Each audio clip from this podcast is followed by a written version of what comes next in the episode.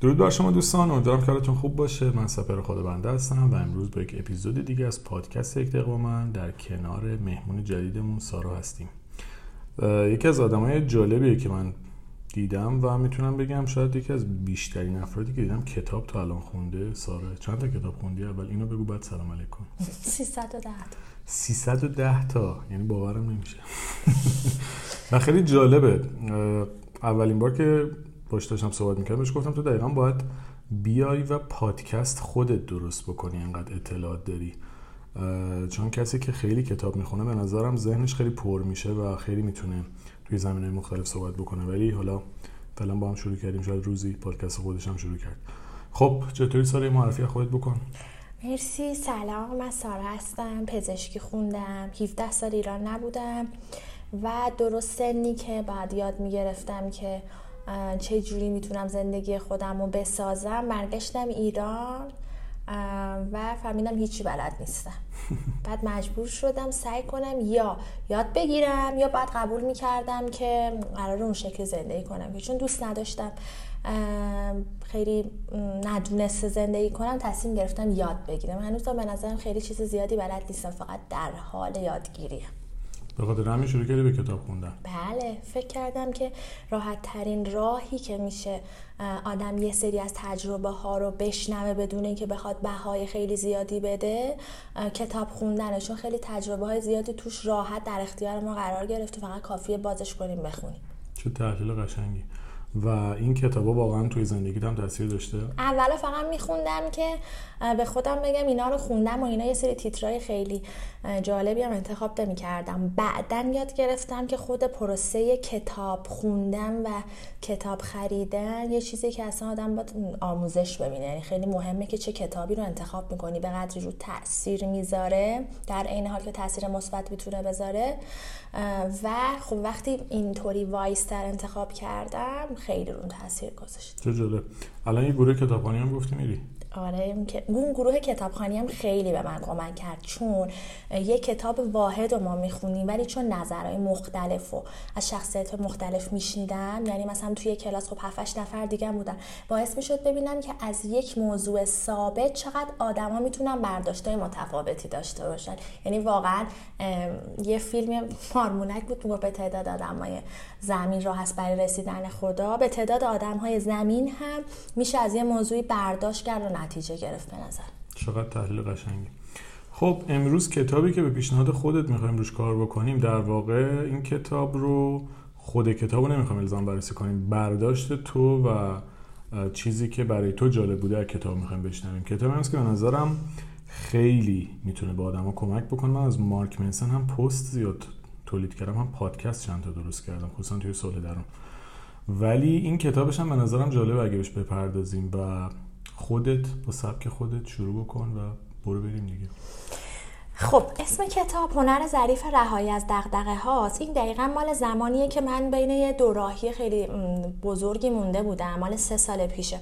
من که رفته بودم شهر کتاب چشم خورد به این کتاب. اون موقعم خیلی کتاب معروفی نشده بود. اولش بود. گفتم بذار ببینم این چیه دیگه. شروع کردم. اولش انقدر قشنگ بود. یادم توی یک روز و نیم تمامش کردم.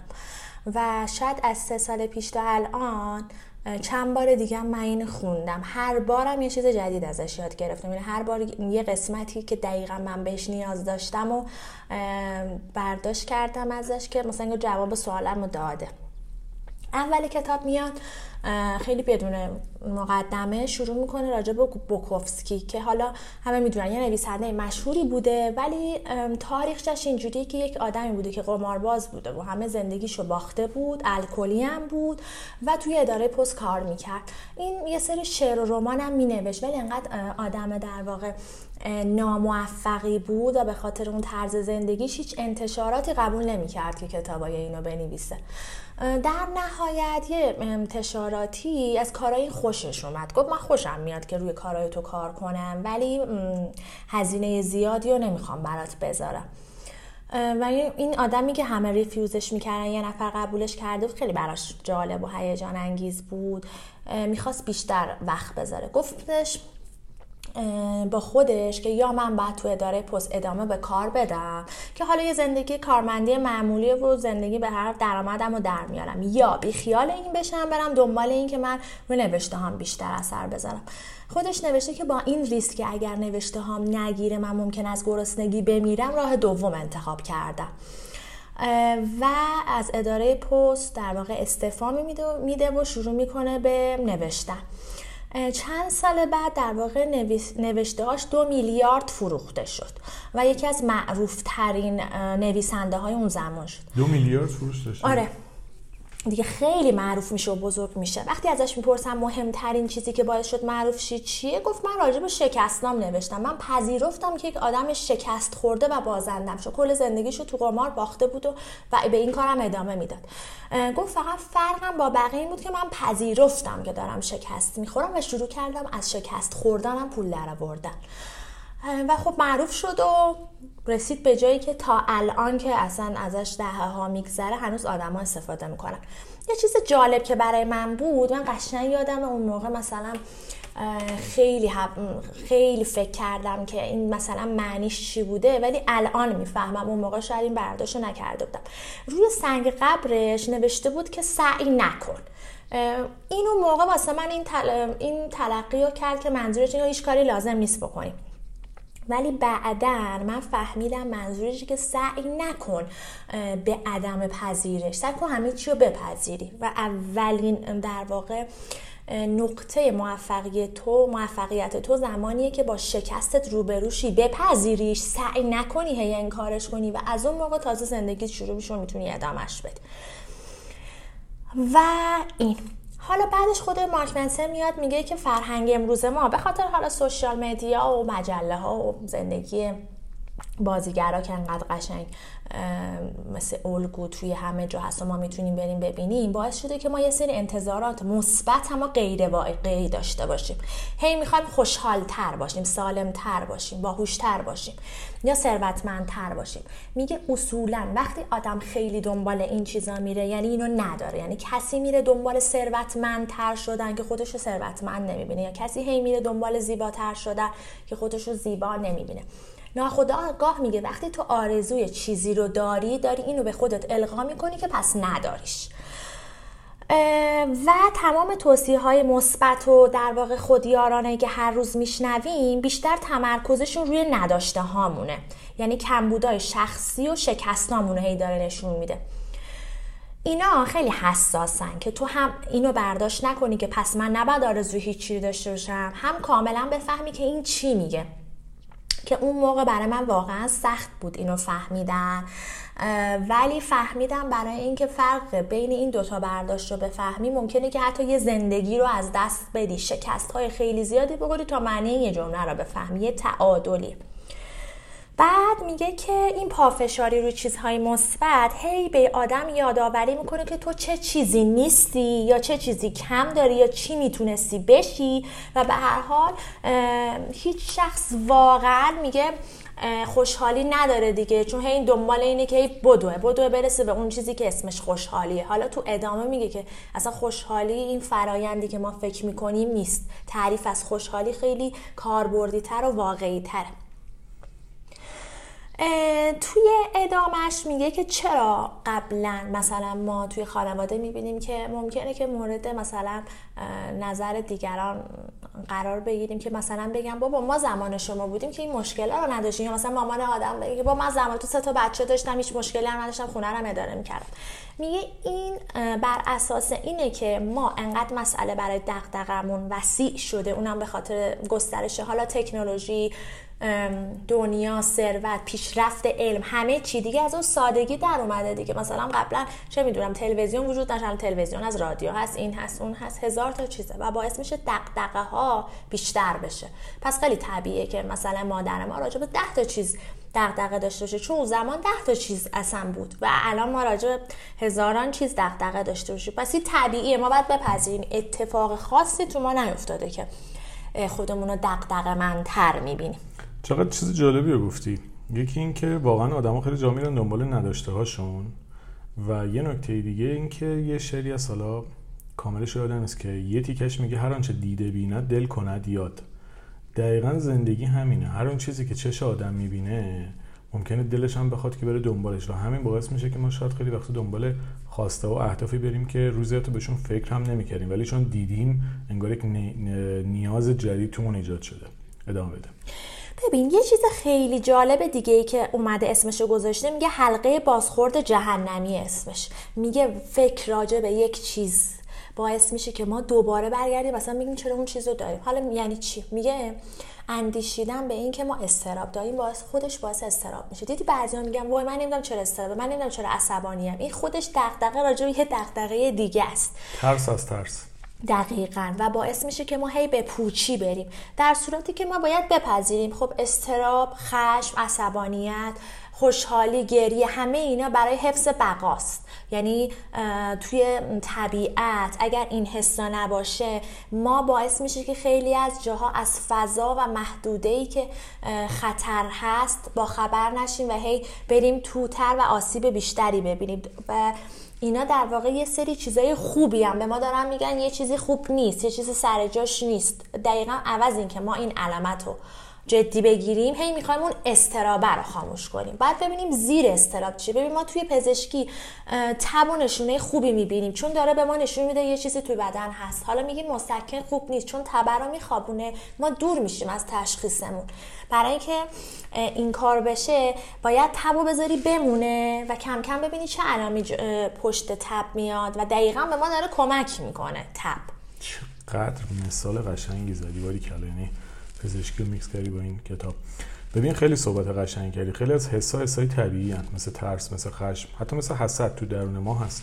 ولی وقتی جلوشون جبهه بگیریم انگار واقعیت خودمون رو انکار کردیم. اینا تو وجود آدمیزاد هست. ولی اینکه ما چه رفتاری نشون بدیم بر اساس حسهای درونیمون با چه واکنشی داشته باشیم بهشون اونا هم که تعیین می‌کنه که مسیر زندگی ما چه شکلی باشه. ادامه دقیقا. ببین میگه اینکه تو فکر کنی من همیشه باید کار درست انجام بدم خودش یه مایه نگرانی جدیده. که اصلا فکر کنی من همش باید کارهای درستی انجام بدم. نه قرار خیلی چیزا هم اشتباه بکنی از اشتباهت هم یه چیز درست یاد بگیری. یا اینکه این خیلی تو دختر زیاده. خیلی احساس تنهایی می‌کنم. بعد میگه چون میان راجع به احساس تنهایی فکر می‌کنن چرا تنها چرا تنها دقیقا اون حلقه جهنمیه. بیشتر تنها میشی. چون تمام تمرکزت اینه که چرا تنها؟ این تنهایی یه سری داره به تو نشونه هایی میده که تو تو هست باعث تنهایی شده. ما معمولا خودمون رو مسئول چیزی نمی‌دونیم. خب میگیم که مثلا من تنها به خاطر اینکه آدما بد شدن پسرها این شکلی شدن دخترها این شکلی شدن. در صورتی که توی واقعیت قرار نیست ما دنبال خوبیا باشیم. ما زمانی می‌تونیم از تنهایی در بیایم که بپذیریم یک آدمی با تمام اشتباهاتش و با تمام نقصاش ما قبول کنیم پیش خودمون باش. حالا این که تو به این درجه برسی که بتونی قبول کنی کلی بعد رو خودت کار بکنی یا از اون طرف کلی بعد رو خودت کار کنی که اخلاق جوری باشه که طرف مقابلم کنارت بمونه. پس این تنهایی مسئله نیست. مسئله اینه که تو رو خودت چجوری رشد داری می‌کنی؟ چجوری خودت داری کار می‌کنی که این تنهاییت رفت بشه؟ یه دوستی داشتم سر کار نمیرم 29 سالش بود همش هم تو خونه بود تنها. خب می‌گفتم تو اصلا اکسپوژر با محیط نداری تو اصلا بیرون نمیری. چه جوری می‌خوای از تنهایی در بیای؟ برو سر کار برو مثلا کلاس شرکت کن این اون اون تو محیط آدم رو ببین. چون قرار نیست خوشبختی بیاد در خونه ما بزنه. براش مهم نیست ما بهش برسیم یا نه. نهایتا ما از کنارش رد بشیم. ما به اون احتیاج داریم که بریم دنبالش دیگه. خیلی صحبت جالب بود من اضافه کنم. حالا اینو می‌تونیم به عبارتی کاملگرایی هم تعریف بکنیم. اون قسمتی که گفتی همه چیز می‌خوایم درست بره جلو.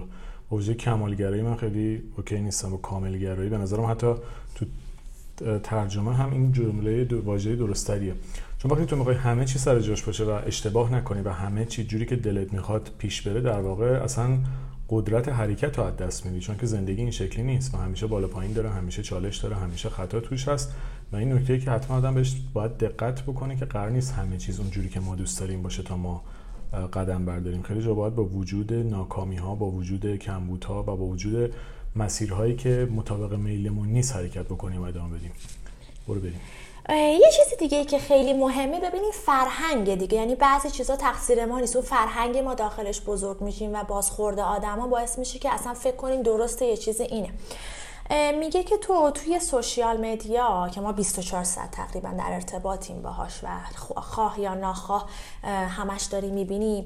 ممکنه که توی هفته ببینیم هشت نفر از دوستامون ازدواج کرده یکیشون رفته مسافرت مالدیو یکی دیگه اختراع کرده یکی دیگه 17 سالشه باباش بهش ماشین هدیه داده. و دائما داریم احساس می‌کنیم که وای مثلا من چقدر عقبم و بقیه چقدر جلوان این باز دوباره می‌برد تو حلقه بازخورد جهنمی در صورتی که میگه زمانی که پدر بزرگ ما حالش بد بود نهایتا مینشست کنار حوض می‌گفت آره احساس می‌کنم حالم بده ولی حتما همسایه بغلیم هم همین شکلیه. اونم حالش بده. و بلند می‌شد دوباره ادامه می‌داده به زندگیش. نه حسرت اینو میخورده که چرا حالش خوب نیست. نه اصلا پیشورزی داشته که بقیه چه شکلی دارن زندگی می‌کنن. خب ما که نمی‌تونیم برگردیم به اون قبل. ما توی این واقعیت هستیم.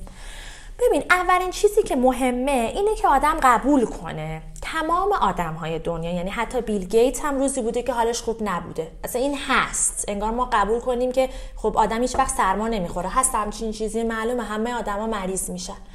پس ما ممکنه یک تیکه کوچیکی از اون زندگی که اون می‌خواد نشون بده رو می‌بینیم. من همیشه میگم آدما از طرف مقابلشون در حدی شناخت پیدا می‌کنن که اون طرف مقابل به اینا اجازه میده. یعنی اگه کسی اجازه نده که یه قسمت هایی ازش شناخته بشه مطمئن باشه حتی پدر مادرش هم نمی‌تونن اون قسمت ها رو بشناسن. فوق العاده قشنگ بود این حرفی که زدی. یعنی باری کلا واقعا چقدر تحلیل جالب بود. سوشال مدیا که اصلا دیگه امپراتور این قسمته که دقیقا آدما بخشی از زندگیشون رو نشون میدن که دوست دارن دیده بشه. حالا تو روابط واقعی هم همینه. دقیقا آدما جوری خودشون رو معرفی می‌کنن که دوست دارن دیده بشن. و هنر ما برای شناخت آدما اینه که شناخت رو خودمون پیدا کنیم نه بر اساس گفته ها و چیزی که اونو نشون میدن. یه چیز مهمه دیگه که میگه میگه تو خودت ارزش گذار می‌کنی. تو انتخاب می‌کنی چه چیزایی ارزش داره. ببین تو دخترها ازدواج کردن و نشون دادن ازدواج براشون یه چیز یه point خیلی خوبیه. چون از بچگی اینا مادر بزرگ میشن. یعنی باز برگردی به بازی بچگیشون همیشه خاله بازی می‌کنن مادر یه بچه این اصلا این شکلی شکل گرفته که باید خانواده تشکیل بده. حالا تو پسرها فرق می‌کنه. تو پسرها ف... ترس... فرار از خانواده براشون یه point point ه اونا دوست دارن فرار کنن. یعنی با همه در ارتباط باشن بدون اینکه تو مسئولیتی داشته باشن. برای همین وقتی این چیزا رو توی بقیه می‌بینن احساس می‌کنن که اون طرف مقابلشون رسیده اون چیزی که قرار بوده برسه ولی خودشون نرسیده باید واقعا ارزشامون رو عوض کنیم. شاید ازدواج برای یه نفر انتخاب خیلی خوبی باشه برای نفر بعدی انتخاب نباشه. شاید یه پسری برای اینکه از ولخرجی از بیمسئولیتی از اینکه به بتالت داره زندگیشو میچرخونه اصلا لازمی که ازدواج کنه. یه پسر دیگه نه اصلا. داره به خودش ضربه می‌زنه این چیز میشه. پس ما باید خود محور ارزشامون رو انتخاب کنیم. خیلی قشنگ گفته. منم یه زمانی همین مشکل رو داشتم که چیزایی که تو جامعه ارزش بود و منم ارزش حساب می‌کردم. حتی بر اساس فرهنگ خانوادگی که خودم داشتم. ولی الان به این نتیجه می‌رسم که نه یه سری چیزا برای من خوبه یه سری چیزا برای من نیست. یعنی من سارا تعیین می‌کنم چه چیزی برام ارزش باشه. حالا این خیلی قشنگه. میگه تو برای اینکه به این نتیجه برسی چی برات ارزشه هم کلی باید رو خودت کار کنی. یعنی این شکلی نیستش که من اراده کنم آهان امروز این برای من ارزش خیلی هم کار درستی می‌کنم فلانی هم تو پادکست گفته کار درستی. نه. خود این پروسه انتخاب ارزش یعنی یک عالمه در درونت کار کردن. حالا چیزی که میاد ادامه میده میگه که ما افسردگی تو سی سال گذشته خیلی افزایش پیدا کرده. دو تا نظریه است. یکی که میگن قبلا کسی نبوده که بیاد آمار بگیره بگه افسردگی هست یا نه. یکی دیگه اینه که ما الان خیلی فرصت همون بیشتره دیگه. الان خیلی کارا شغلا چه می‌دونم حتی تالارای عروسی الان خیلی بیشتر از قبل دیگه. پس من خیلی جای گشت دارم که راجع به چیزایی که می‌خوام حسرت بخورم فکر بکنم.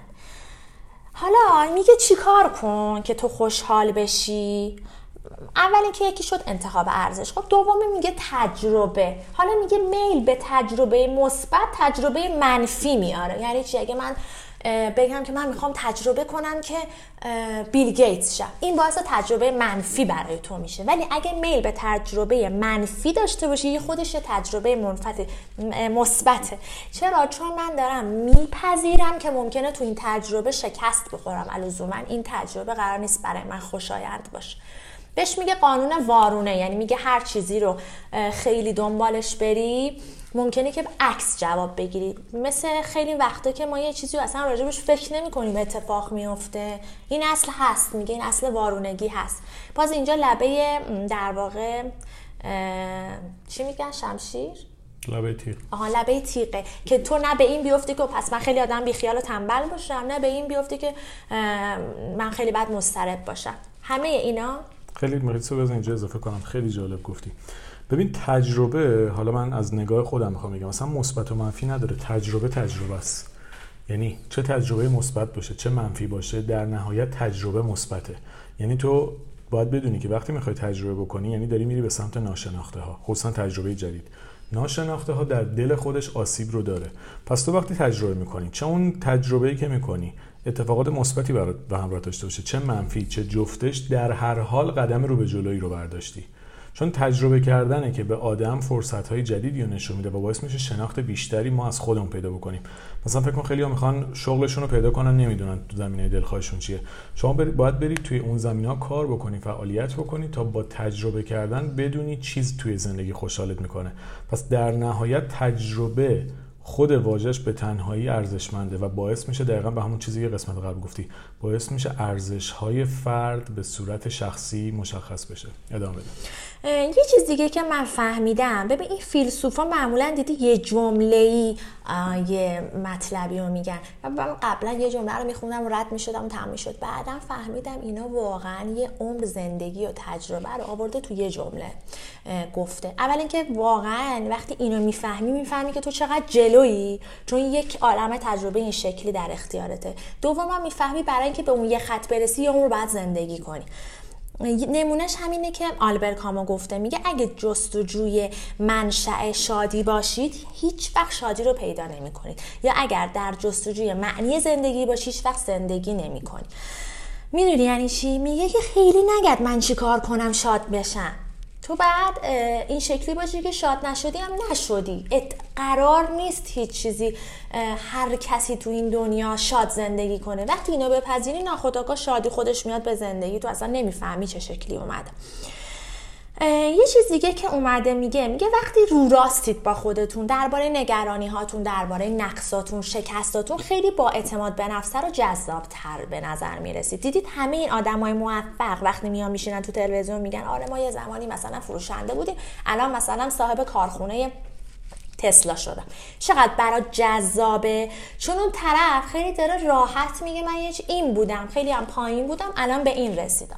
ولی یکی که از اول خودش رو جلوی ما بالا میاره اصلا معمولا از وسط های حرفش گوش نمیدیم چون احساس می‌کنم داره شعار میده و واقعیت اون چیزی نیست که داره نشون میده. پس میگه با رنج هاتون و با درد هاتون رو راست باشین. این رنج و درده که باعث شجاعت و استقامت میشه. در واقع اینو من توی یه چیز دیگه خوندم که تو معنی خوبی رو نمی‌فهمی مگر وقتی که بدی وجود داشته باشه یا معنی بلندی رو نمی‌فهمی مگر وقتی که پستی وجود داشته باشه. این دوتا در تفاوت به هم معنی پیدا می‌کنن تنها که معنی ندارن نکته مهم دیگهش اینه که شکست اگر بیای انکارش کنی خودش یه نوع شکسته. یعنی اگه شروع بکنی بگی که نه این تجربه که من کردم مثلا شکست نبوده خیلی هم موفق بودم این بودن. همین یه شکست دیگر رو همینجا دقیقا خوردی. چون پنهان کردن چیزهای شرماور خود مایه شرمه. پس ما مثلا خیلی چیزا رو می‌دونیم. مثلا چه می‌دونم؟ مثلا می‌دونیم چای و هرت می‌کشیم. ولی می‌خوایم خیلی شیک نشون بدیم که نه ما چای اینجوری نمی‌خوریم. ما اصلا از بعد و تولد خیلی شیک چای میخوردیم. اون خودش میگه این کار خجالت آور بعد اوکی باشی که اینو نشون بدی. خیلی جالبه این برای من این جمله. میگه تلاش برای اجتناب از درد یعنی داشتن دقدقه های بیش, از بیش از اندازه برای درد. حالا یعنی چی؟ تا الان می‌گفت نباید دقدقه داشته باشی دیگه. تو ادامهش میگه زندگی بدون دغدغه وجود نداره. همه ما از بعد و تولد که نوزاد از لباسش خوشش نمیاد از هوا خوشش نمیاد شروع می‌کنه گریه دغدغه داره تا وقتی که 90 سالشه. پس دغدغه هست. ولی باید بدونیم که دقدقه ها رو ما انتخاب کنیم. این می‌دونی چرا میگه؟ میگه چون وقتی تو مسئولیت یه چیزی رو میپذیری احساس خوبی داری بهش. چون خودتو مسئول دونستی. دیدی ما یه لیوان میشکنیم معمولا تو خونه نمیگیم که این لیوان شکسته. خیلی هم اوکییم خیلی هم خندمون می‌گیره قایمش هم می‌کنیم. ولی به محض اینکه این اتفاق نیفته و تو بگی که من خواهرم دستش خورد شکست. بعد اصلا یه حالتی میاد. به ذهنت که احساس می‌کنی که تو خودتو از مسئولیت سلب کردی هی دنبال مقصری. این حسی که دنبال مقصری خودش احساس نارضایتی برات میاره. و می‌دونی که آدما تخصص اصلیشون خیلیشون در واقع فرافکنیه که مسئولیت تصمیمات و اتفاقات رو به عهده نگیرن و بندازن به دوش دیگران چون این موضوع باعث میشه احساس بهتری بکنن. یه مدلی از مکانیزم دفاعی هم هست. و خیلی هم باعث آسیبایی بیشترشون وقتی تو مسئولیت اتفاقات و اشتباهات زندگی رو نمیپذیری و همش دنبال اینی که انگشت اتهام رو به سمت دیگران بگیری در واقع داری با فرار کردن از مسئولیت خودت آسیبای بیشتری رو به سمت خودت میاری اگه بخوام رهایی از دغدغه رو بیشتر باز کنم میگه رهایی از دغدغه یعنی با ترسناکترین و دشوارترین چالش های زندگی روبرو شوید و با وجود این به کارتان ادامه بدهید. یعنی چی؟ یعنی ما اصلا خیلی چیزها رو دغدغه نبینیم. فلانی ناراحت شد خودم ناراحت شدم ممکنه شکست بخورم. این راجع به من چی فکر می‌کنه؟ اینا رو میگه اگه دغدغه نبینی تو در واقع داری با یک چالش روبرو سازی مواجه میشی دیگه. و باعث میشه که تو اون کار رو ادامه بدی. حالا به هر حال به نظر من تجربه خوشایند یا بدایندی وجود نداره همونجوری که گفتی. تجربه است و بعدا هر کدومشون یه جایی به درد آدم می‌خوره. میگه که ما ممکنه که هی بگیم که زندگی چرا عدالت نداره یا مثلا چرا بعضی خوشبختن بعضی نیستن. ببین واقعا تعریفی بر خوشبختی یا عدالت در جهان وجود نداره. چرا؟ چون اصلا تو جهان هستی بدی عین خوبی خوبه. یعنی بد بودن لازمه. میگه شما داری راه میری انگشت شست پات می‌خوره به میز. کلی دردت می‌گیره و به زمین و زمان فش میدی و میگی مثلا چرا اینجوری شد چرا اینجوری شد چرا اینجوری شد. میگه بعدی تو زندگی عین همین انگشت شستت به دیوار خوردنه. داره بهت میگه تو از یه فضایی داری خارج میشی داری بیش از حد خودت پا می‌ذاری. یه راهی و اشتباه آمدی با یه آدمی اشتباه داری راه تو ادامه میدی. یه کاری اشتباه شروع کردی. در واقع این اون تبه هی داره باهات صحبت می‌کنی ببین خیلی قشنگه وقتی اینجوری صحبت می‌کنی یا انگار یه آلارم بهت وصله. جاهای بد که میری یا کار بد که می‌کنی داره بهت خبر میده دیگه. یا حالت بد میشه یا ناراحت میشی. خب اگه یه آلارم باشه تو گوشید که جاهای بد بری بهت خبر بده تو گوشی تو می‌زنی میشکونی. نه تشکر می‌کنی ازش می‌ذاری تو جیب حواست هست. سری بیشترم گوش میدی. ببینی دفعه بعد چه صدایی در میاره. در واقع پذیرش یعنی این. پذیرش این که بله دو روز حالت بعد از تختت هم نمی‌خوای تکون بخوری ولی هست دیگه. ولی بعد دو روز به خودت فرصت بدی یه سری نتیجه های خوبی می‌گیری.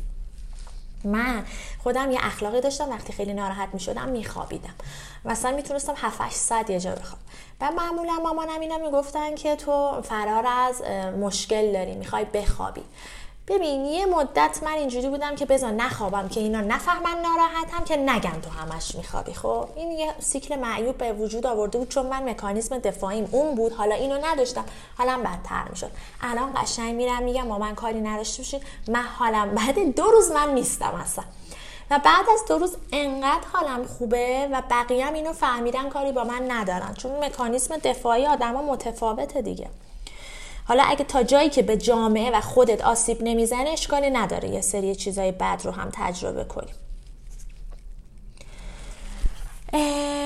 حالا برای رهایی از دغدغه اومده سه تا آپشن گذاشته. اولیش اینه که رهایی کردن دغدغه به معنای بی‌اعتنایی نیست بلکه به معنای پذیرش متفاوت متفاوت بودنه. اتفاقا میگه افراد بی‌اعتنا از دنیا و عواقب تصمیم هاشون میترسن. انقدر میترسن که پا نمیشن کاری بکنن. مثل وقتایی که آدم هزار تا کار داره ولی به خاطر اینکه میترسه شروع بکنه پا نمیشه بره یکیشو شروع بکنه. پس آدمای بی در واقع بی نیستن. انقدر کوله باری از ترس و عدم جسارت دارن که روش یه در می‌ذارن و خودشون رو با بی قانع می‌کنن. میگه حقیقت پنهان زندگی اینه که چیزی به نام رهایی از دغدغه وجود نداره. پنج بار از اول کتاب تا الان گفته. معمولا وقتی یه چیزی اینقدر داره هی توضیح میده می‌خواد تو گم نکنی که کل داستان چی بوده. پس ما چیکار باید بکنیم؟ میگه بالاخره باید دغدغه یه چیزی داشته باشیم میگه میگه سوال از خودتون بپرسید که دغدغه چی رو باید داشته باشم. این خیلی قشنگ میگه که معمولا ما میترسیم بگیم دقدقه چی رو داریم. آقا برای یکی مهمه که یه ماشین خوب بخره بعد برای اینکه نخواد خودشو نشون بده که من مادیم اینو نمیاد بگه. این مسئله برای اون یه دقدقه است. ولی این که میاد اینو خاموش می‌کنه داره دوباره اشتباه می‌کنه دیگه. بابا مهم نیست. اصلا این که تو مادی هستی و بپذیر. تو می‌خوای مادی باشی طرف مقابلت هم بذار بگه مادی. مهم نیست. تو در همون طور که مادی بودن خوبه. آدم چه می‌دونم واقع گرا بودن هم خوبه دیگه. تو باید با خودت و در درجه دوم طرف مقابلت خیلی رو راست باشی و چیزی عیب نداری. میگه اینا رو می‌دونی کی می‌پرسه؟ دغدغه چی رو داری؟ میگه اینکه دغدغه چه چیزی رو داری و چرا داری معمولا روانشناسا از ما می‌پرسن. راست میگه من هر وقت رفتم مشاور اول پرسیده خب چرا این احساس رو داری؟ بعد برام بچه که بودم همیشه می‌گفتم وای چه چیز مسخره مثلا من پول میدم یه ساعتم حرف می‌زنم این یه سوال پرسید. الان می‌فهمم اون داره از من یه سوال می‌پرسه که من مجبور شم فکر کنم چرا این دغدغه رو دارم و ممکنه همون لحظه که دارم جواب میدم دارم جواب خودم هم میدم. سوالی که من برام هست بدونی که جوابش رو بدونم تو خودمه. مثل قبلا توی امتحانا معلمایی که خیلی با وجدان بودن می‌گفتن سوال خوب بخونی جوابتون نصفش تو سواله. چقدر تحلیلت قشنگ بود کردم. مرسی. و اینه که پس هی باید از خودت بپرسی من چرا این دغدغه رو دارم؟ ممکنه. یک من بزن با مثال بگم. چون آدم نمی‌خوام کتابو که بگیم صرفا. ممکنه یک آدمی باشه که خیلی راجب مادی ترین چیز بهت می‌خوام بگم. راجب این که ماشینش تو بچگی کولر نداشته و گرمش بوده و جاده می‌رفته اذیت شده دغدغه اینو داره که الان یه ماشینی داشته باشه که خیلی خوب باشه. خب عوض این که بیاد این چرا رو پیدا کنه که برمیگرده به اینکه خب یه چیزی رو از قبل نداشته و الان دوست داره به دست بیاره میاد این ستیکه الانش رو نگاه می‌کنه. من دوست دارم یه ماشین داشته باشم. چرا دوست داری یه ماشین داشته باشی؟ نه برای اینکه تو بری خودتو به هر در و دیواری بزنی که برسی به اون ماشینه برای اینکه تو می‌خواستی رفاه و آرامش بیشتری داشته باشی. پس در کنار اینکه می‌خوای به اون ماشینه برسی قرار سکتم نکنی دیگه. پس قرار آرامش رو داشته باشی که برسی به اونجا. میگه این ببین این زرافت دو که گفته خودش میگه این چه زرافت هایی که هنر رهایی از دغدغه داشته باشی؟ این راه دوم آفرین. این انقدر به من تو دنیا کمک کرد برای اینکه توی یک بازه بودم که احساس می‌کردم یه چیزی رو نداشتم و تمام انرژیم روی بود که من چرا اینو ندارم. این خط کتابه میگن یه خط خوندم عوض شدم. واقعا من این خوندم عوض شدم. میگه برای رهایی از دقدقه های مشقت باید ابتدا دقدقه چیز مهمتر را داشته باشید. می‌دونی چی بود؟ من اون قضیه ها رو دیدم که خب این دغدغه است. بعد اومدم یه چیز خیلی از اون بزرگتر واسه خودم دغدغه کردم. عین این جمله که میگن چرا سری که درد نمی‌کنه رو دستمال ببندی؟ اتفاقا من اومدم دستمال بستم. خب گفتم که این دغدغه کوچیکه رو می‌برم زیر مجموعه دغدغه بزرگه یه مشکل گنده ای برای خودم درست کردم. یعنی یک پروژه جدیدی رو برای خودم باز کردم که اصلا اون یکی پیشش بچه بازی بود. اون یکی ممکنه در این حد نبوده باشه که من زندگیمو ببازم ولی این یکی اگه حواسم نبود کل زندگیمو باید از صفر ریست می‌کردم. و ناخداگاه وقتی دغدغه مهمتر رو من انتخاب کردم بدون اینکه بفهمم اون کوچیک حل شد. باعث شد که من انگار توی ریاضی دو تا دایره داشتیم که اون قسمت مشترکه می‌شد قسمتی که هر دوی اینا دارن. من دقیقا وقتی دایره بزرگتره رو دور دایره کوچیکه گرفتم اون مشکل کوچیک من ناخداگاه حل شده از بین رفت. و وقتی دوستان راجع به یه چیزی که به نظرم خیلی کوچیک من صحبت می‌کردن همین راهو می‌دادم. می‌گفتم ببین مثلا راجع به رابطه نگران چرا کسی رو نداری؟ برو به بابات بگو از فردا دیگه به من پول نده و راجع به این ناراحت باش که فردا چجوری خودتو سیر کنی. و برای اینکه برسی به اینکه کار پیدا کنی انقدر باید رو خودت کار کنی و انقدر باید بدوی و انقدر باید آدم ببینی که ناخودآگاه چش باز می‌کنی می‌بینی یه رابطه خیلی خوبی درست کردی. یا حداقل یاد گرفتی که رابطه خوب چجوری درست کنی. البته کامنتی اینجا می‌خوام بدم و اونم اینه که همیشه نمیشه به مسائل این شکلی نگاه کرد. یعنی من اصولا هر کتابی رو که می‌خونم کلا با صد درصدش همیشه موافق نیستم. یه چیزی که هست دغدغه های ما هر چند کوچولو دغدغه ما هن. یعنی حتی اگه موضوعی خیلی کم ارزش و کم اهمیت هم به نظر بیاد وقتی چیزی داره به ما فشار میاره برای ما دردناکه نمی‌تونیم نبینیمش چون اینجوری در واقع بودن و حضورش رو تقویت می‌کنیم.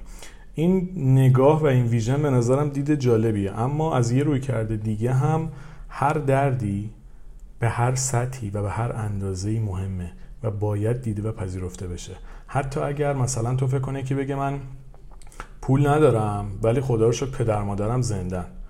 چون پدر مادر زندن اینو بیاد بگه من پول ندارم و توجیه بکنم. یه شکرگزاری به نظر من اشتباه چون هیچ ربطی این دوتا به هم نداره. اینکه من پول ندارم پدر مادرم زندن حالا فکر کنم من پول دار بودم پدر مادر نداشتم هیچ ربطی این دوتا به هم دیگه نداره. پس در نهایت چیزی که می‌خواد بگه رو متوجهم. ولی این همه جا کاربرد به این شکل نداره چون خیلی جاها ما باید دقیقا مشکلمون رو به همون شکلی که هست ببینیم و برطرفش بکنیم. و ویژن بزرگتر باعث نمیشه که دقدقه های کوچیکتر ما حل بشه. و اگه این دقدقه های کوچیکتر حل نشه و توی ویژن بزرگتر زوب بشه باعث میشه دغدغه خیلی گنده تر به وجود بیاد. پس اینجا رو می‌خوام بگم از این زاویه به موضوع نگاه کنیم. خب انقدر قشنگ گفتی که یه صفحه بعدش دقیقا همینو میاد میگه میگه دغدغه تو پاک نکن. اگر می‌بینی هر کاری می‌کنی بهش نمی‌رسی فقط یه مدت بذار یه گوشه بمونه دوباره برمیگردی بهش. یا یه موقع می‌بینی ناخودآگاه حل شد این اتفاقی که گفتی و بذار من بهت بگم. من خواهرم همیشه میگه من نمی‌دونم مثلا تو چرا ناراحتی همه چی داری فلان فلان فلان فلان. برام لیست می‌کرد ولی چرا ناراحتی؟ برای اینکه یک نفر ممکنه که نداشتن یک چیز براش انقدر بزرگ باشه که اندازه همون مثلا نداشتن سخت بالای سرش باش پس ما فرد به فرد باید نگاه بکنیم. پر کیس باید نگاه کنیم. یکی مشکلشه. تازه ما هم نمی‌تونیم نگاه کنیم. اون خودش باید همینقدر ببینه. و من همون موقع می‌گفتم می‌گفتم که اینا مهمه. خیلی هم ممنون. خدا رو شکر. اون یکی هم من باید درستش کنم. ولی پذیرفتمش که ندارم دیگه. یه مدت بهش دست نزدم و ناخداگاه درست شد.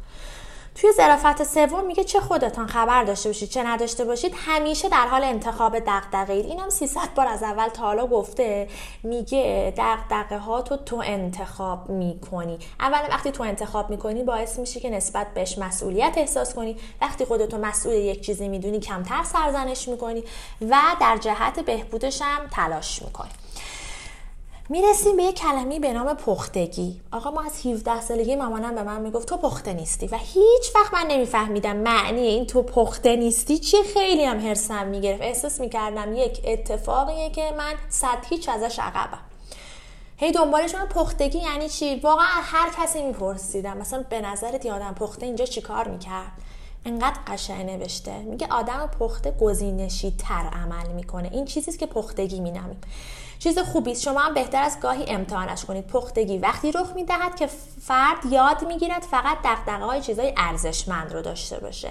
این میشه که وقتی با یه آدم سالمند صحبت می‌کنی راجع به یه چیزی داری حس می‌کنی یهو تو صورتت نگاه می‌کنی میگه پنج سال دیگه قرار نیست راجع به چنین چیزی حس بخوری و قرار راجع به چیزایی که از دست دادی بیشتر ناراحت بشی.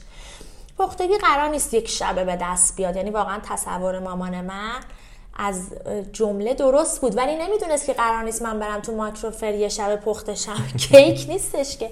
پختگی زمانی اتخاب اتفاق میفته که انقدر چیزای مختلفی رو انتخاب کنی انقدر تجربه کسب کنی که بفهمی چه چیزایی رو نباید دیگه دقدقت انجام در واقع صورت بگیره. آره. این اینو که ما نمی‌دونیم که اینو باید واقعا با تجربه به دست بیاری بذار کامنت اینجا بدم. پختگی ته نداره. می‌دونی؟ نه. یعنی مثل غذا نیست بگی مثلا این دیگه این به حد میزان پختگی کاملش رسید. یه چیز بی انتهاه هر چقدر تجربه بیشتر باشه بذار اینجوری بگم. اصلا پختگی و واژهش رو کلا بذاریم کنار. بیایم واژه افزایش ظرفیت درونی رو جایگزین پختگی بکنیم.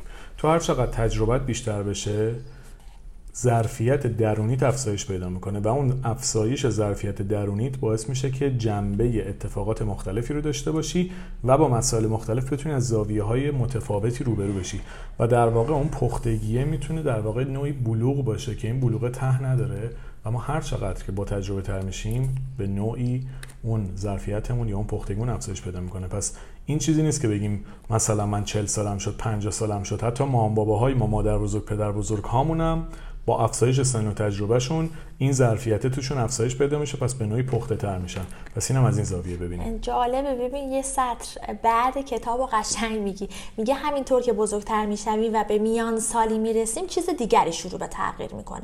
یک سطح انرژیمون افت می‌کنه و هویت ما مستحکم تر میشه. میگه وقتی سطح انرژیت میاد پایین یه چیزی سری چیزا رو که هیجانی قبلا انتخاب می‌کردی نمی‌کنی دیگه اصلا خیلی خونساتر میشی. هویتت هم دیگه شکل گرفته. قرار نیست با داشتن یا نداشتن یک دغدغه از بین بره. بعدم حالا این چیزا ببین به من می‌گفتم منم گوش می‌دادم الانم به کسی بدم به کسی بگم همین گوش می‌کنه و رد میشه. بعدم بهش می‌رسی که واقعا راجع به بعضی چیزا نباید دغدغه داشته باشه.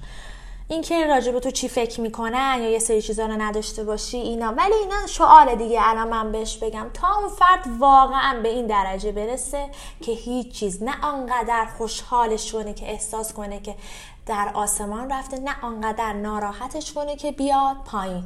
آنقدر یا آنقدره آره. و تو اینجوری باشی. برای همین یه نظر خوب آدم بغل دستی تو رو خیلی تعریف کرد باد نمیفته به قبقبت بری تو سقف. اگرم خوردت کرد له نمیشه بیفته زمین.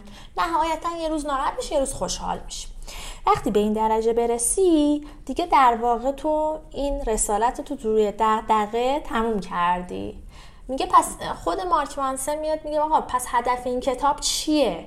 میگه این که این کتاب به شما کمک می‌کنه به چه چیزهایی که تصمیم می‌گیرید در زندگیتان مهم باشه و چه چیزهایی هم مهم نباشه یا آگاهانه فکر کنید. این به این چیزی که میگه انقدر راحت نیست انقدر باید بر آدم تجربه کنه انقدر پیچ و خم ببینه انقدر یه سری چیزا براش اتفاق بیفته تا بفهمه چی براش مهمه چی نباشه. پس ببین یه نکته مهمی که این کتاب داره میگه داره میگه لیف زندگی کن. پس این نیستش که تو توی گوشه امن زندگی خودت بمون انتظار داشته باش همه اتفاقات خوبم بیفته. فضایلم که به صورت عرفانی وحی بشه به تو یک یه آدم خوب مولانا بیای بیرون. میگه پاشو برو زندگی کن تکون بخور بخور این ور اون ور اون ور. انقدر تکون بخور که بالاخره یاد بگیری چه شکلی بعد باشی. اینجا معمولا پدر مادرامون قبلا می‌گفتن تو دوست داری سرت بخوره به سنگ یا اینکه حرف ما رو گوش کنی تجربه بکنی. ببین نه آدم باید اینو در نظر بگیری که سرش بخوره به سنگ نه اینو باید در نظر بگیری که فقط شنیداری تجربه کنه. با حفاظت خودش در واقع و عقایدش می‌تونه بره تجربه کنه و بپذیره که اگه شکست خورد اصلا سنگی نیست که به سرش بخوره.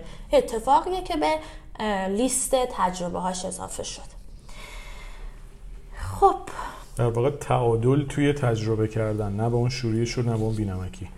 یه بخشی از تجربه دیگران استفاده بکنی و یه بخشی هم خودت وارد عمل بشی ببینی که کجای قصه ای میگه زندگی خودش رنج یعنی رنج بردن جزی از زندگیه. پس چیز اجتناب ناپذیری نیست. ما نباید ازش در واقع بترسیم میگه اینه نخ میمونه. اگه شروع کنی رنج رو از زندگیت خارج کنی انگار نخو از این بافته می‌کشی بیرون شروع می‌کنه همه بافتت از هم گسسته شدن. پس قرار نیست ما بگیم که می‌خوام یک زندگی بدون رنج رو تجربه کنم.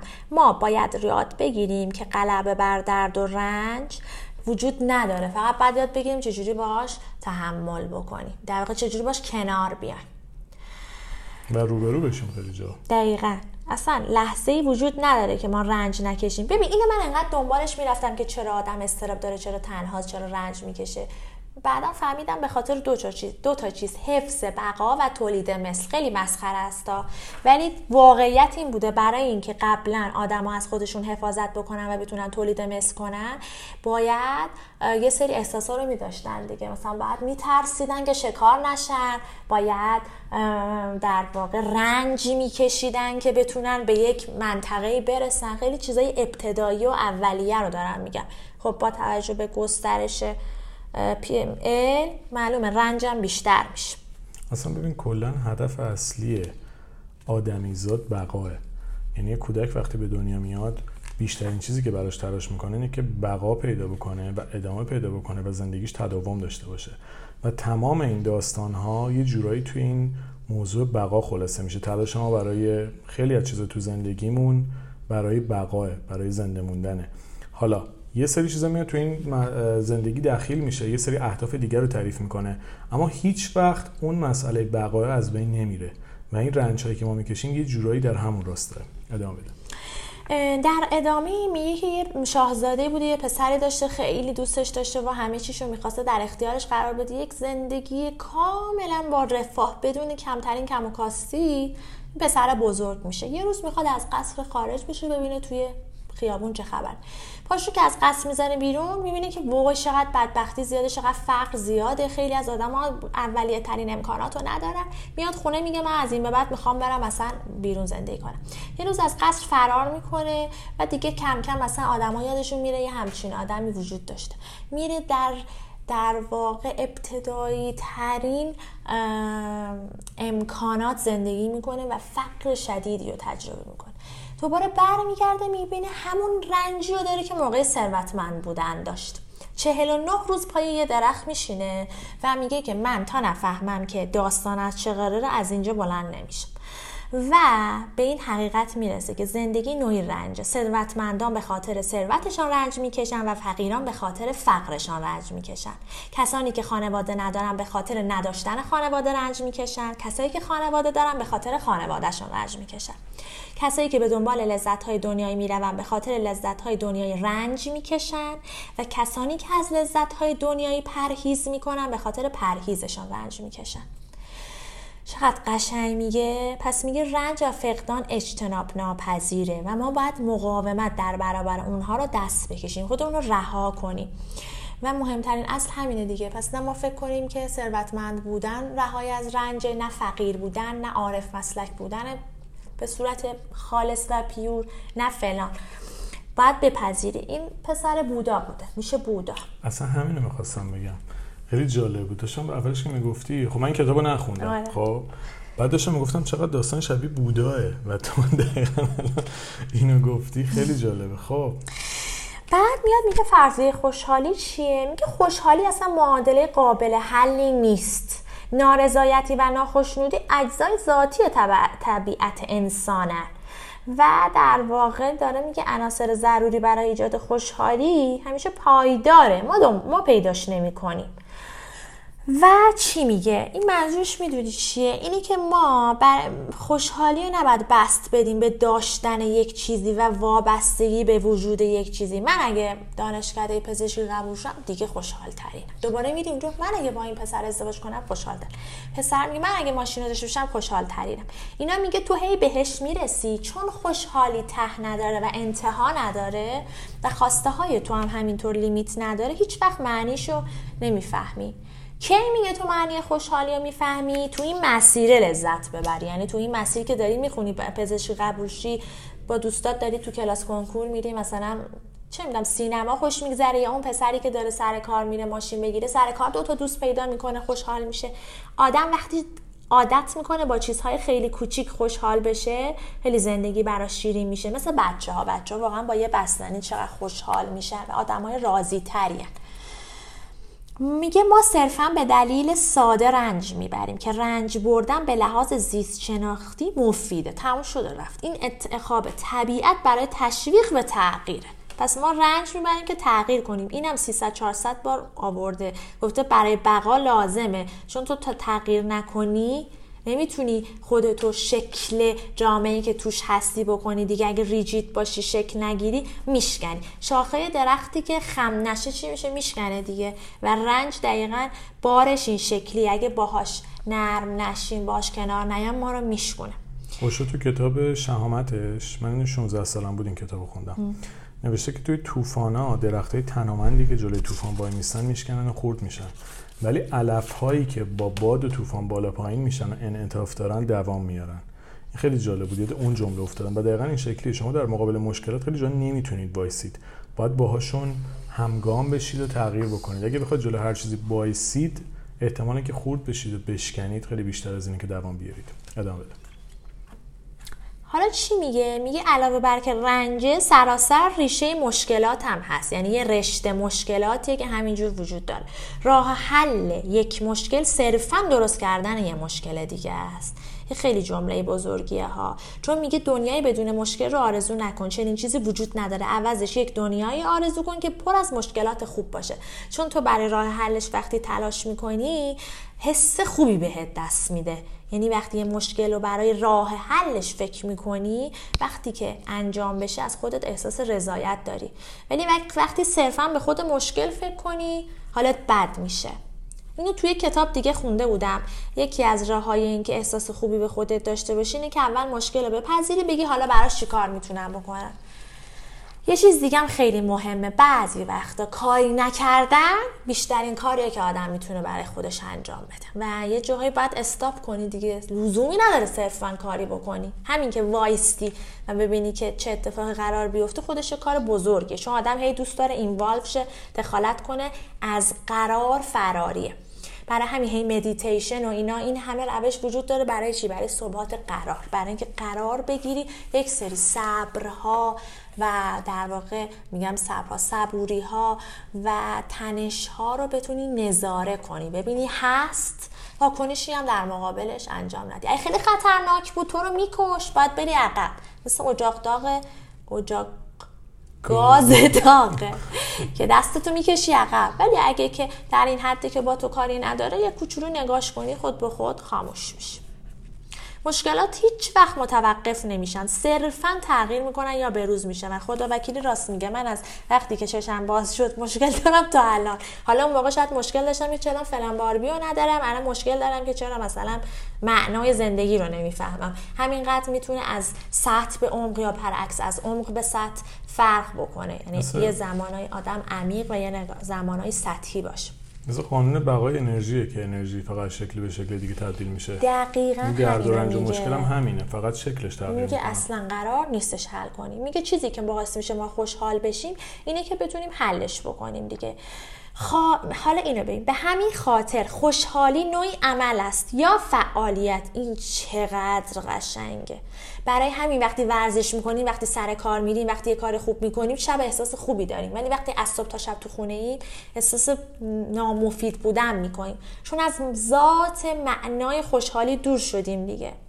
هیچ جایی ننوشته که خوشحالی چه معنی داره. هیچ کتابی برای ما نوشته نشده. هر فرد خوشحالی رو توی یک چیزی می‌بینه. من صرفا از بعضی چیزها لذت می‌برم. خیلی خیلی چیزایی ممکنه باشه که بعضی از گفتنش مثلا شرم داشته باشن مثلا بخوام بگن که نه ما آدم خیلی معنوی هستیم یا مثلا فلان چیز برای من اثر نداره. من عاشق چیزای طلایی ام. مثلا با عشق میگم. مثلا خواهر من مسخره می‌کنه من میگه تو تو کلاقی هر چی طلایی می‌بینی خوشت میاد. ولی واقعا دوست دارم. این حس خوبی بهم میده و خوشحالم می‌کنه. حالا با این با این حال که ممکنه بگن دیگه چیز طلایی قشنگ نیست. الان طلا سفید مده اینه. باز 50 سال دیگه هم بگذره. برای من قشنگ. و حالا چه چیزی می‌تونه مشکل ساز باشه. برای ما یه سری چیزا خود به خود دلیل مشکلن. یکی اینکه ما انکار کنیم. هی احساس کنیم که نه من باید حالم خیلی خوب باشه. من باید هیچ مشکلی نداشته باشم. من 35 سالمه باید به همه چی رسیده باشم. نه KFC 65 سالگی KFC رو زد 70 سالگی هم فوت شد فکر کن. دومین چیزی که به شدت توی خانم ها شایعه تصور قربانی بودنه. اینا دوست دارن خودشون رو متقاعد کنن که قربانی هن. از روابط گرفته تا اینکه توی سر کار اذیت میشن. مخصوصا حالا محدودیت هایی که تو جامعه ما وجود داره یک باوریه که اگر یک خانومی نشون بده که قربانیه انگار جلوتر از بغل دستیشه. مثل اینکه میگه تا به یکی میگی من مشکل دارم بغل دستی خودش رو سه می‌کنه که بگه از مشکل تو بیشتره. دقیقا همینه. یعنی دخترها وقتی پیش هم میشینن میگه آره این منو گول زد اون یکی می آره منم گول زد اینجوری چی شد اینجوری شد. همه این شکلی یه تعمیمم میده که همه این شکلی اینا باورای ما رو می‌سازه ها. چون هر چیزی که تو دنبال اونی هویت تو می‌سازه. همون شعری که هر چه در جستن آنی آنی. وقتی تو هی داری دنبال میگردی که قربانی شدی ناخداگاه اصلا نقش قربانی رو داری بازی می‌کنی. میگه نه آقا هیچ کس نباید دیگران مقصر بدونه. باید خودتو مسئول بدونی. فلان رابطه به هم خورد بله به خاطر اینکه من ممکنه که انتخاب اشتباه کرده باشم ممکنه رفتار اشتباه کرده باشم ممکنه فرد اشتباهی رو انتخاب کرده باشم. من انتخاب کردم.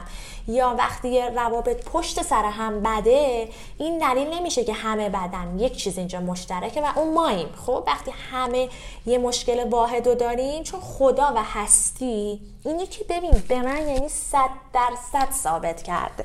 تا از یه چیزی درس نگیری ول نمی‌کنه. 300 بار با 300 تا ظاهر می‌ذاره جلوت ببینه بالاخره از کدومش می‌خوای بفهمی منظورش چون با ما حرف که نمی‌زنه خدا بشینه بگه ببین من بهت گفتم این آبیه بده تو نمی‌فهمی. این آبیه رو تو 300 تا چیز باید به ما ظاهر کنه یاد بگیریم. به محض اینکه بفهمین آبیه بده دیگه از جلوت برش میداره. این عینا برام اتفاق افتاده. این فاز قربانی بودنم واقعا باید بذارن کنار چه دخترها چه پسرا خودشون انتخاب کردن. مسئول این اتفاق خودشون بوده. اشکالی هم نداره. در ادامش میگه که باعث شد من این تجربه رو داشته باشم. اینم یاد گرفتم. فلان چیزم از دست دادم مهم نیست ولی الان فهمیدم اینو اینو اینو من بیشتر دوست دارم تا مثلا یه اتفاق دیگه و این برمیگرده دوباره چی میگه؟ میگه یه پسر بوده اسمش جیمز بوده. ببین چقدر کتاب می‌تونه به آدم کمک کنه. الان تا الان سه تا آدمی که یه زندگی رو باختن و به یه نتیجه رسیدن و توی سه صفحه داره به من توضیح میده. خیلی مثلا تجربه های سنگینی هر کسی اولی که های ساده ای نبودن دوم اینکه به این راحتی به دست نمیاد. این پسر جیمز الان علم پدر روانشناسی آمریکاست. توی خانواده خیلی ثروتمند به دنیا آمده خواهر برادر همه موفق. و اینکه پدرش این به خاطر مشکل جسمی که داشته هی تحقیرش می‌کرده که توی چه نشده این مشکل فیزیکی داشته و از نظر جسمی معلولیت داشته. 19 بار خودکشی می‌کنه و اصلا یک آدم افسرده که به خودش نمی‌رسه. میاد یه کتاب می‌خونه توش یه جمله می‌نویسه. اون جمله می نویسه که مسئولیت کارهای خودتون رو خودتون بر عهده بگیرید. میاد می‌دونی به خودش چی میگه. میگه آقا من که تا الان این همه خودکشی کردم حالا ناموفق بوده جواب خاصی هم نگرفتم. این این بار میام به مدت یک سال مسئولیت کارهای خودم و خودم میپذیرم. اگه امروز حالت خوب نیست تقصیر هوا که ابریه نیست. حالا تو خوب نیست. اگه امروز فلان چیزو نتونستی بگیری از بانک مسئولیت تو بوده که صبح چرا زودتر از خواب بلند نشدی وقتی خلوته بری بانک. وقتی نگاهت به زندگی اینطوری باشه اول اینکه خودت با خودت رعوفتر میشی. میگم معمولا آدم کارهایی که خودش می‌کنه رو میپذیره. دوما اینکه چون خودتو مسئول می‌دونی دفعه بعد حواست هست که انتخابای درست تری بکنی. و با این حال یک بیمارستان روانپزشکی تأسیس می‌کنه و میشه پدر علم روانشناسی آمریکا. هیچ کس هم فکر نمی‌کرد که این اتفاق براش میفته میگه مشکلات ما زاینده خوشحالی های من هستن همراه با مشکلاتی کمازارتر و فروکاسته تر ببین یه جمله است ولی واقعا یک زندگی طول می‌کشه تا به این معنا برسی. چرا مشکلاتمون زاینده خوشحالی مونن چون راه حل براش پیدا می‌کنیم و طی اون پیدا کردن راه حل مجبوریم یک عالمه مسیری رو بریم که برای خودشناسیه. حالا این دفعه باز مشکل پیدا می‌کنیم. حالا به این نتیجه می‌رسی که اول مرغ بود یا تخم مرغ ولی هم کمازارتره و هم کیفیتش کمتر. خب یکی هم میگه آقا شما خاص نیستید فکر نکن که همه قرار بیل گیتس شن همه قرار ایلان ماسک شن همه قرار جی جی حدید بشن مدل بشن. نه. بپذیرید که شما متوسطید معمولید.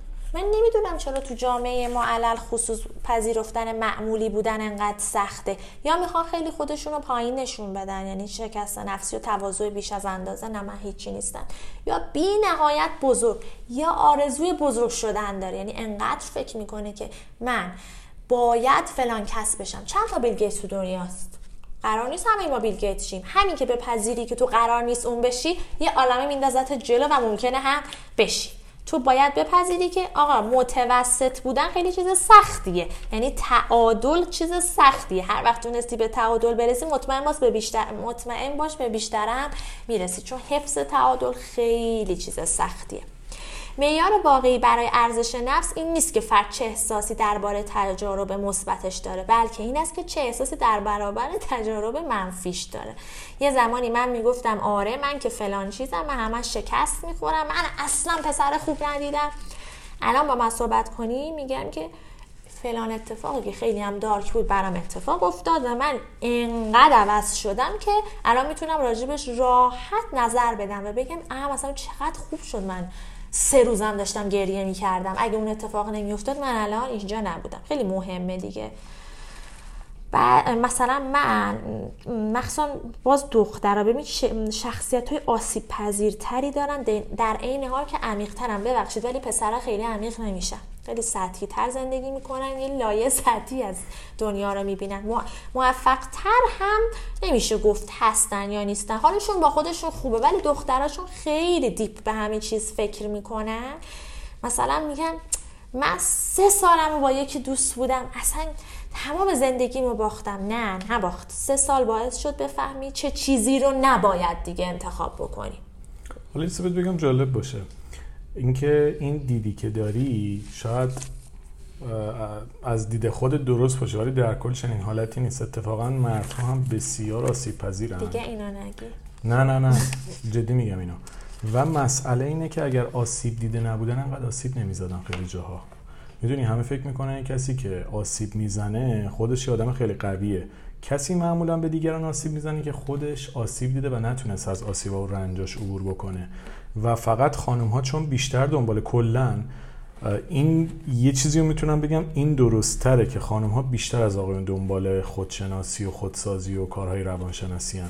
واسه همین اونها بهتر می‌تونن راهکار واسه گذر از این مسائل پیدا بکنن. اما در زمینه آسیب دیدن اتفاقا آقایون آسیب های بیشتری شاید دارن و چون درستش نمی‌کنن آسیب می‌زنن. یعنی به که برن دنبال راه حله نمیرن دنبالش و تو جای دیگه روی آدم دیگه اونو پیاده می‌کنن. واسه همین می‌خوام بگم اینجوری نیست که مرد خیلی راحت زندگی کنن نه. اتفاقا درک کمتر اونها از خودشون باعث آسیب های بیشتر هم به خودشون هم پارتنرشون هم بچه و فرزند و اطرافیانشون میشه. اینو می‌تونیم از این زاویه هم بهش نگاه بکنیم و امیدوارم آقایون هم در جامعه ما مثل خانما برن دنبال راهکار برای خیلی از مسائل. یه چیزی اینجا راجع به آسیب پذیری بگم. اول که آسیب پذیری اولین چیزش می‌دونی چیه؟ برای محافظت از خودشه. یعنی گاردش که میبنده مواظب خودش باشه حفظ خودش رو بکنه ناخداگاه به طرف مقابل ممکنه که یه ضربه وارد کنه. دوما که اینو من خیلی دیر فهمیدم ولی به نظرم هر وقت آدم بفهمه دیر نیست اینه که هیچ کس مسئول آسیب زدن به ما نیست الا خودمون. ما انتخاب می‌کنیم که آسیب از کی ببینیم از کی نبینیم. خیلی وقتا من اصلا انتخاب شده بکنم که بگم من دوست دارم از فلان چیز اتفاقا آسیب ببینم. پس آدم خودش انتخاب می‌کنه چه چیزی بهش آسیب بزنه نزنه هیچ کامنتی هم بهش وارد نیست. اینکه این انتخابم کردید لزوما این نیستش که من آمادم یکی مش بکوبه تو صورتم. نه می‌دونی تو این راه ممکنه که سختی بکشی ولی خودت انتخابش کردی میپذیری. احتمالا چیزای مثبت بیشتری داشته نسبت به منفیش. اینو بگم چون اون موقع همون تصور قربانی کردن میشه دیگه. ای فکر کنی همه می‌خوام به من آسیب بزن اگه می‌خوای آسیب نخوری که باید بشین تو خونه درم ببندی هیچ چیت هم نمیشه مطمئن باش. پوستت هم خراب نمیشه چون آفتابم بهت نمی‌خوره. ولی اونجوری آسیب بیشتری می‌خوری تو خونه بشینی. دقیقا. خودت داری به خودت آسیب می‌زنی. بعد باید بری تو جامعه دیگه. پاشی بری ببینی دنیا دست کیه.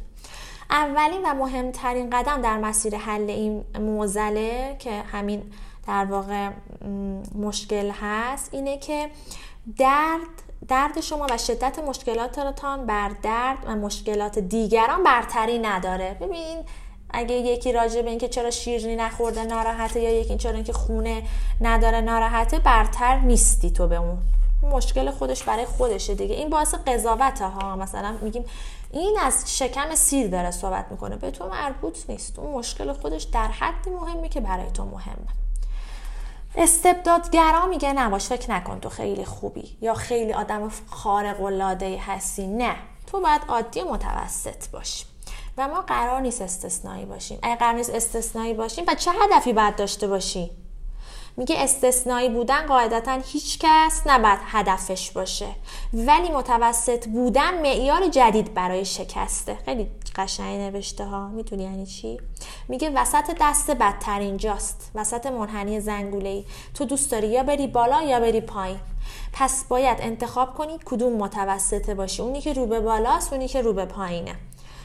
یعنی خود تعادل داشتن هم باید به یک سمتی توی ریاضی می‌گفتم میل بکنه و تصور این که ما قرار خیلی استثنا باشیم تفکر خطرناکی. همین تفکریه که مادر پدر آسیبش رو بچه می‌زنه. همینه که موقع انتخاب پارتنر به تو آسیب می‌زنه. تو می‌خوای با یک آدم استثنایی در ارتباط باشی. یکی از دوستام همین رو گفتم بار توی آدم معمولی پیدا کن. اون موقع خیلی هنر کردی چون آدم معمول خیلی راحت پیدا نمیشه. آدم استثنایی خیلی تا دلت بخواد هست. خب میگه که تجارب پای زندگی باعث دو تا چیز میشه. یکی لذت از لذت از داشتن چیزی که تو قبلا اصلا نمی‌دونی داری. یعنی تو اصلا تا وقتی که تجربه نکرده باشی اصلا نمی‌دونی تو جیبت هست چنین چیزی. و یکی این که به خودت میگی ای برم پس یه ذره یاد بگیرم ببینم من چی کار بکنم جیبم پرتر میشه. پس مجبوری هی رو خودت دائما کار بکنی. این کل کتاب چی داره میگه؟ میگه تو بیرون خیلی مشکلات تو دنبالش نگرد. برگرد تو خودت ببین چه مسائل چه ضعف هایی داری که همه ما داریم. یعنی اصلا خلقت از هستی اینی که تو بگردی پیدا کنی ببینی چرا خلق شدی. پس خیلی عقبی. یعنی تو مدرسه زندگی تو کلاس اولی شاید 80 سالت هم باشه هنوز کلاس, کلاس اول بمونی. ولی میگه انقدر تو خودت کار کن که بالاخره فارغ و تحصیل بشی از این داستان. و بعد بری مدرسه. مدرسه دنیا کجا زندگی کردن. همه ما میگه نقاط کور احساسی داریم. حالا ممکنه که یکی راجع یه چیزی ناراحت بشه یکی راجع به یکی عصبانی بشه یکی راجع یه چیزی در واقع احساس بدی داشته باشه. صرفا نه کامل احساسی بودن میگه خوبه نه کامل منطقی بودن خوبه. میگه بچه سه ساله احساسی کاملا داره تصمیم می‌گیره. غلطه.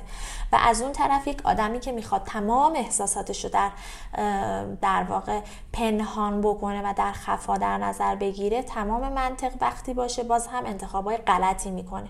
باید ما یک حد واسطی بین احساس و منطق جلو داشته باشیم. اینو من نمیفهمیدم. بعدا فهمیدم این که تو با منطق و احساس تلفیقی باید یه چیزی رو انتخاب کنی و احساس داشته باشی. یعنی یعنی بپذیری. ممکنه تو این قضیه قرار ناراحت بشم. ولی منطق نمی‌ذاره اینو بپذیری. منطق میگه نخه بشین فکر کن. مثل معمولا مامان باباها. یه چیزی رو انتخاب کن بعدا ناراحت باش. چنین چیزی وجود نداره دیگه. متاسفانه یا خوشبختانه دنیا هر چیزی که هست یک لایه از خوبی داره و یک لایه از بدی. و باید بپذیریم و این کاملا درسته. خیلی هم سخت دادم بهش می‌رسه. ببین فروید هم یه چیز خیلی خوشگلی میگه. میگه روزی هنگام مرور گذشته سالهای تلاش و سختی در نگاهتان به صورت زیباترین سالها جلوه خواهد کرد. کدوم از ما میشینیم راجع به قبلا میگیم آره من قبلا مثلا فلان چیز رو داشتم این این این این, بودم. دیدی آدما معمولا میگن نه من این مشکل رو داشتم. این اتفاق برام افتاد تونستم زندگی کنم با یه حالت افتخار بهت میگه. راستم میگه آدم از اون سالهای تلاش و سختی وقتی میگذره اتفاقا بعدها هی باید فیدبک بزنه به طرف مقابلش هم بگه فلانی من اگه اینجوری شدم مثلا اونجا شکست خورده بودم. برای همین معمولا این نمی‌دونم اینو گفتم یا نه تکراری میشه یا نه. آدمای موفق دیدی میشینن میگن ما مثلا اولش چیز بودیم. ها گفتم. آره. ببین چقدر براش قشنگه. حالا میگه ما چجوری بفهمیم ارزش خوبه یا بده؟ ارزش خوب میگه بر پایه حقیقت باشه برای جامعه سودمند باشه بیواسطه و مهار پذیر باشه. چقدر این پشتش معناست؟ بر پایه حقیقت باشه یعنی تو رویا نباشه سودمند برای جامعه یعنی یک کار ضد انسانی نباش حداقل آسیبی نزنه. بی واسطه باشه. نگی اگه فلان چیز داشته باشم اگه فلان کس باشه اگه با فلانی ازدواج کنم من ارزشم درسته. نه. واسطهش فقط خودتی. مهار پذیر باشه. چقدر قشنگه مهار پذیر باشه. یعنی بتونی جلوشو بگیری. قرار نیستش که بگیم تموم من انتخاب کردم که تجربه کنم آزادی قرار برم بخورم تو دیوار. مهار پذیر باشه. جایی که می‌بینی خیلی داره بهت آسیب میزن از خودت بتونی محافظت کنی. حالا ارزش های بد و معمولا نمیگم ولی ببین چقدر قشنگه. که بر پایه خرافات مخرب, بر... برای جامعه با واسطه مهار ناپذیر مهار ناپذیر این این که ما بگیم ما با اعتیاد حالمون خوبه همینم ادامه بدیم. بله یه ساعت سرخوشت می‌کنه همینم می‌تونی ادامه بدی. سالها و معتاد یک ساعت و ده دقیقه شد و چقدر جالب توضیح دادی. چقدر دیگه؟ چون این کتاب برداشت تو از کتابه. چقدر دیگه به نظرت ببین این کتابو که من نمی‌خوام بگم اسپویل شه یعنی انقدر چیز توش هست با این که صد و حدود هفتاد و خورده ایه ولی به نظر من مخصوصا برای کسایی که کتاب تا حالا خیلی انتخاب خوبی نکردن. کتاب بد که نداری. منظورم اینه که اون چیزی که بعد می‌گفته رو ازش نتونستم برداشت کنم این کتاب رو شروع کنم به خوندن. فقط می‌خواستم بگم که یه کتاب می‌تونه روی زندگی آدم تاثیر بذاره. بله می‌تونه. می‌تونه بهترین دوست آدم باشه. بله می‌تونه. یه جایی که لازم داری مثل یخچال که خراب میشه یه دونه برگه داره که اگه خراب شد این این این این کتاب یه حالت این شکلی داره داره بهت هینت میده میگه اگه خوردی به این مشکلا می‌تونی این مسائل رو کمک بگیری. به نظر من بقیهش رو برن خودشون بخونن و ببینن چیه. چون برداشت هر کس توی کتاب خوندن واقعا بستگی به تجربه های شخصیش داره. ولی بخوام یه کلمه دیگه بگم و یه جمله دیگه بگم و ببندم قضیه رو. پرورش نفس یعنی اولویت دادن به ارزش های بهتر و انتخاب ها چیزهای پسندیده تر برای دغدغه داشتن. چون اگر دغدغه های بهتری داشته باشید مشکلات بهتری خواهد داشت. و اگر مشکلات بهتری داشته باشید زندگی بهتری دارید. این نمیگه مشکل نداشته باشید نمیگه دغدغه نداشته باشید. میگه همه رو داشته باشید ولی انتخاب کنید که چی دغدغه و مشکل باشه. من تقریبا بیشتر از 400 تا اپیزود ساختم تا الان. خب شاید تو بیشتر از 500 تا. و این یکی از جالب ترین اپیزودهایی بوده که توی این همه اپیزود چه خودم ساختم چه با دیگران ساختم. و واقعا به تبریک میگم. حالا مسلما فیدبک های شنوندگان رو میشنوی. دوستانی که همراه ما بودن. اما فوق العاده کتاب سنگی من خودم کتاب نخوندم ولی فوق العاده کتاب پرمحتوایی بود و فوق العاده به نظرم جالب و قشنگ برداشت خودتو گفتی و برای من خیلی جالب بود. و باری کلا و خسته نباشی. من خودم لذت بردم. چیزی می‌خوای اضافه کنی؟ نه برید تجربه کنید زندگی خودش بهتون یاد میده چی خوبه چی بد باری کلا دوستان مرسی که تو این اپیزود همراه ما بودید. خوشحال میشیم که نظرات و کامنت های شما رو هم بدونیم. امیدوارم که براتون مفید هم بوده باشه. با آرزوی بهترین برای تک تکتون شاد و سلامت باشید.